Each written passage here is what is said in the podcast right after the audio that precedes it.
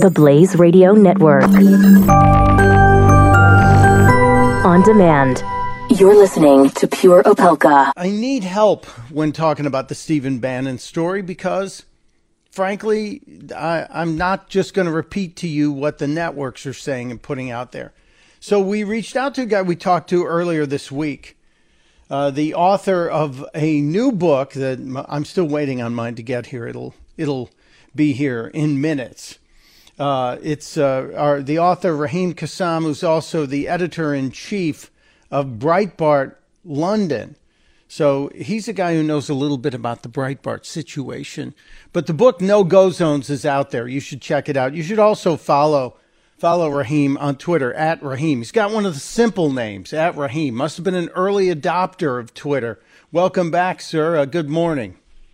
Hey Mike, how you doing? It's actually, it's, I wish I did have at Raheem. It's actually at Raheem Kassam, but I've I've done a and I've done a little thing where I make it look like I have at Raheem, but I don't. You trickster! How did you do that? It's just a way to change the name on your Twitter, and everyone ends up thinking you've got a different Twitter account. It probably doesn't help me in the long run, really, because people can't find me. Okay, it's at Raheem Kassam. I, I was fooled, but nicely done, sir.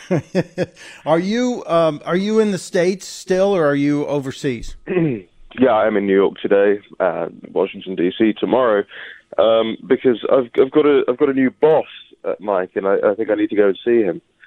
well, isn't the new boss the same as the old boss, to coin a phrase? the king is dead. Long live the king. Yeah, absolutely. Absolutely, uh, it's it's really it's really funny uh, because it's it's uh, almost the exact same thing I went through with Breitbart a couple of years ago.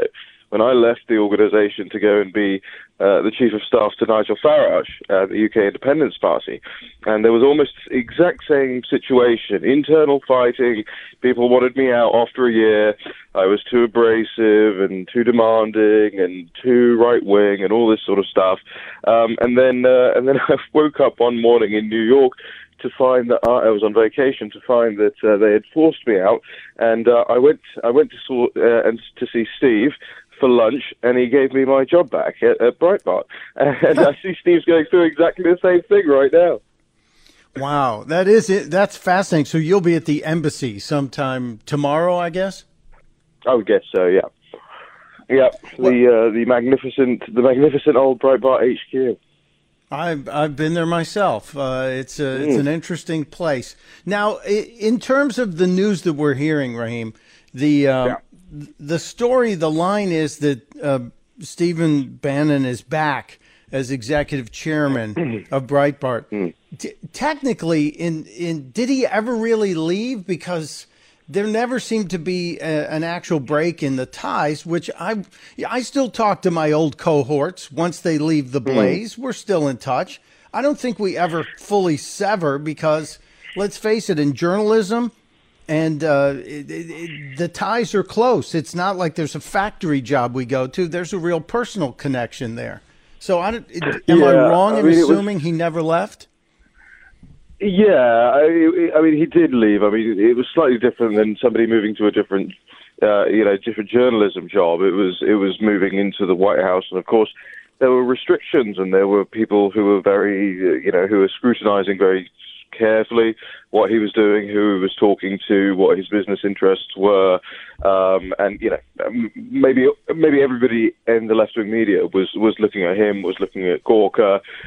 So you know, it's, it, it would not be fair to say that he severed all ties with everyone, but but with the company, with its management, with you know commentary on on how it's run, uh, which is basically you know what the, his job was.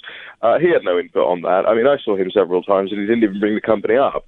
Um, didn't even bring the didn't even bring my reporting up, which maybe maybe says more about my reporting than anything else. um, but but but no, he he you know to be fair, he did he did what he was supposed to do, um, and that is not uh, you know not have anything to do with the business. Okay, so yeah, fair enough, and that's a you know it's a it's it's a question that I felt compelled to ask because you wonder uh, when when you are in an operation like like Breitbart, like The Blaze, like any of these small journalism outlets that churn and and really do mm. work closely, it's hard to separate yourself. But I fully understand and respect what you're saying on that. And if he's out and well, back, I mean, it's the it's the mindset, isn't it? You can check out, but you can never really leave. Um, sure. You know, I'm sure I'm sure he would have been thinking all day, every day, whenever he was checking the Breitbart site. I would have done it this way, or I would have done it that way. You know, I remember when I was working at UKIP, uh, one day going over to the uh, to the Breitbart offices. Um, and just knocked on the door and said, "Why are you covering this story like this? Why aren't you covering it like that?" And you know, my old my old staff said to me, "I, I don't think we care what you think." well, uh, very accurate and fair point on that. So when when uh, Stephen Bannon now says, "I finally got all of my weapons back in my hands," I assume mm-hmm. he means Breitbart. He assume he means radio. I, I assume he'll mm-hmm. be back at Sirius XM. And when he says, "I'm not going to attack the president, but I'm going to support uh, the mission," uh, mm I think we should take him at his word. Well, I, he's he's rarely ever somebody that says something that that, that is a, a misdirection or that he doesn't mean. Uh, I think I think it's accurate to say that President Trump's inclination is towards the Steve Bannon school of thinking. Uh, this goes back decades before they even knew each other. You only have to look at Trump's interviews from from decades ago, where he's talking about the talking about economic nationalism. He's talking about the bad trade deals that America is signing. Um, and, and so I think I think the two dovetail on that quite naturally and effortlessly. Um, but I also think that the President Trump has surrounded himself now with, with people that, that are not helpful to that message. They're not helpful to the base policies. They're not helpful in, in terms of getting you know major legislative items checked off. I don't think there have been any yet.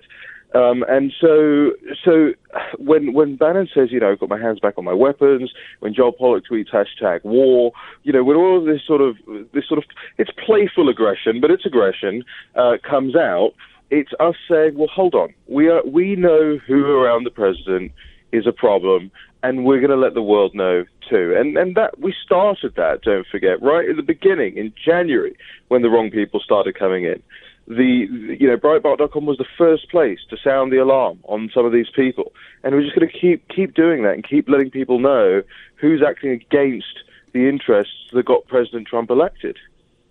Well, as the editor in chief of Breitbart London, and obviously you're going to be in direct communication with Steve Bannon. Uh, can you name names of who who are those people that are currently so close to the president but so far off what you and uh, Mr. Bannon and and the president consider the main mission? Sure. I mean, at the moment, um, the big names are, are ones you'll probably know of: uh, Gary Cohn, Jared Kushner, Dina Powell, um, uh, uh, H.R. McMaster. I mean, the, all the big slots at the moment uh, are filled with people who have more of a more of a sort of neoliberal mindset than, a, than an economic nationalist mindset. These are people who would have been more comfortable in the George W. Bush administration, and and not you know I'm not trying to, to, to slag off the George W. Bush administration, but but it had its time, and and we elected something different this time. Or rather, you did. I just watched.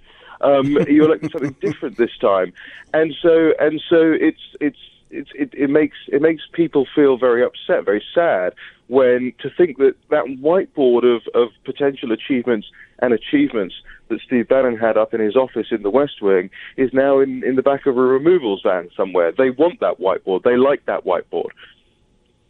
Well, I I wonder if the whiteboard has been kept. I was. It's so funny you brought that up because there was that photo of the whiteboard that showed all of the uh, goals, the targets that that Mr. Bannon wanted to accomplish. And I was the minute I heard that he was out, I was wondering, did someone erase the whiteboard or are they keeping it? Because I would advise them to keep it. I think it's I think it's always good to have the person who was your senior advisor to have their notes and to look and see, well, was there something in here we missed? You may have split mm. from him, but you obviously liked what he was doing to hire him, so you wouldn't want to throw out the baby with the bathwater as it as it is. Now ab- about this crew that you named, there have been folks who've labeled them globalists. Is that mm. a, hmm. a, fair term to look at at uh, Cohn and Mnuchin and and McMaster and Kushner and say these are yeah. globalists and, and that's why they're in the uh, in the dark corner?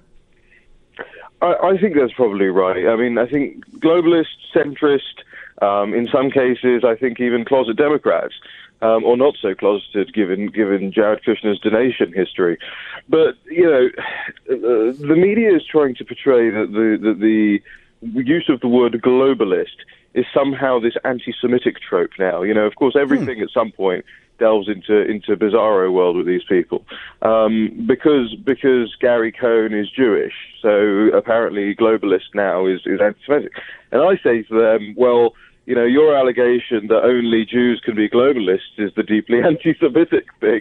um, you know, it, it's it's a, it's it's nonsense. You know, globalist is one word for it. You know, uh, uh, centrist is another. Uh, there is there is a there is a problem in there now, and, and Steve Bannon gave this interview to the Weekly Standard yesterday, where he said, you know, the, the, the, we will continue to support um, the efforts of President Trump, but the Trump presidency that that you elected in November is over right now. That doesn't. There's nobody in there right now carrying the torch for that. There's nobody in there with a policy purview that is that is carrying that torch, and and that made me that made that made me a little bit upset, if I'm honest with you. Um, but it's about fighting to get that back now. And yes, I'm afraid. While you don't expect someone like Jared Kushner to ever lose the ear of the president, you can expect to to have the people like Gary Cohn's and the Dina Powell's, you know, they can wait their turn till they get their next uh, till they ne- get their next Bush. Um, these are people that would have been in there, by the way, if Jeb Bush had been in there, no doubt. Um, so they can they can wait. It's it's. Uh, I'm going to be very clear about this. It's our turn. We're talking to Raheem Kassam, the editor in chief of Breitbart London, but also the author of a book you should check out called No Go Zones. We talked about Raheem's uh, book earlier this week, but he agreed to get up early on a Saturday and chat with us in the couple of minutes I've got remaining. You mentioned Jared Kushner's history of donations, and mm. that you know I, I also agree with you that we should look at a person's history to understand a where they come from and where they might lean today. Mm. Can't we say the same thing about the president because he was a, a registered Democrat and independent for years, and a guy who donated to many Democrats over over the years when he was a private citizen. So, is that a fair assessment to slap on Jared Kushner? We can absolutely say that about the president, but we were given the opportunity, or again, rather, you were given the opportunity as Americans to litigate that in public. Uh, you got to litigate it at a, at, a, at a, primary, and then you got to litigate it at, at the election itself. Nobody gets the chance, and nobody has had the chance to quiz, query, and and and understand where Jared Kushner's head is at. Nobody's had the chance to to investigate whether or not his views have changed. Nobody's had the chance to hear him give big speeches to crowded auditoriums and then decide that they want to tick a box next to his name and say, yes, this is somebody we want in there carrying our agenda out. So I don't think the comparison is entirely fair. The American people were given the chance to see, uh, and so you know, so was the Republican base given the chance to see if they approved of Donald Trump and his and his uh, pivot away from his past, like you say, as a Democrat donor and as a New York liberal, and they accepted that. We haven't done that with Jared Kushner. We've not been given the opportunity to do it with Jared Kushner. Jared Kushner is very quiet, very behind the scenes character. And while I don't expect that every cabinet position and every advisor's position is going to be an elected position, um, I do expect that when you put a team together, you don't simply put a team together because they're your family members or that they're good at those jobs, but because they also believe in what the base elected you to do. And I think that has probably been President Trump's biggest mistake of the presidency so far, is putting these people in that, that actually, I don't know your audience, but, but certainly the Breitbart radio audience, certainly uh, uh, Andrew Wilkow's audience, um, certainly Sean Hannity's audience, all these guys, these these these huge audiences, the, the guys that propelled Trump into the White House, they don't want the Kushners of the world in there. Well, I'm certainly one who's dubious of someone whose closest connection happens to be because of his in-law status. So, uh, and as you said, that we haven't had a chance to vet or even understand or question the background, and I think that's a fair requirement for anybody who we're going to allow to have the ear of the president or to be considered that advisor, and that's frankly why I, I guess the Senate has what it has in terms of advising and uh, approving mm. people that have that kind of power in cabinet positions and such. Advisors, different thing. Czars, different thing. Raheem, I could talk to you all day, man. You are uh, you're a guy who loves the uh, loves the information and the debate and comes loaded with facts. I certainly appreciate that. So anytime well, you, you want to really come back, it. you are welcome, sir. The Blaze Radio Network on demand.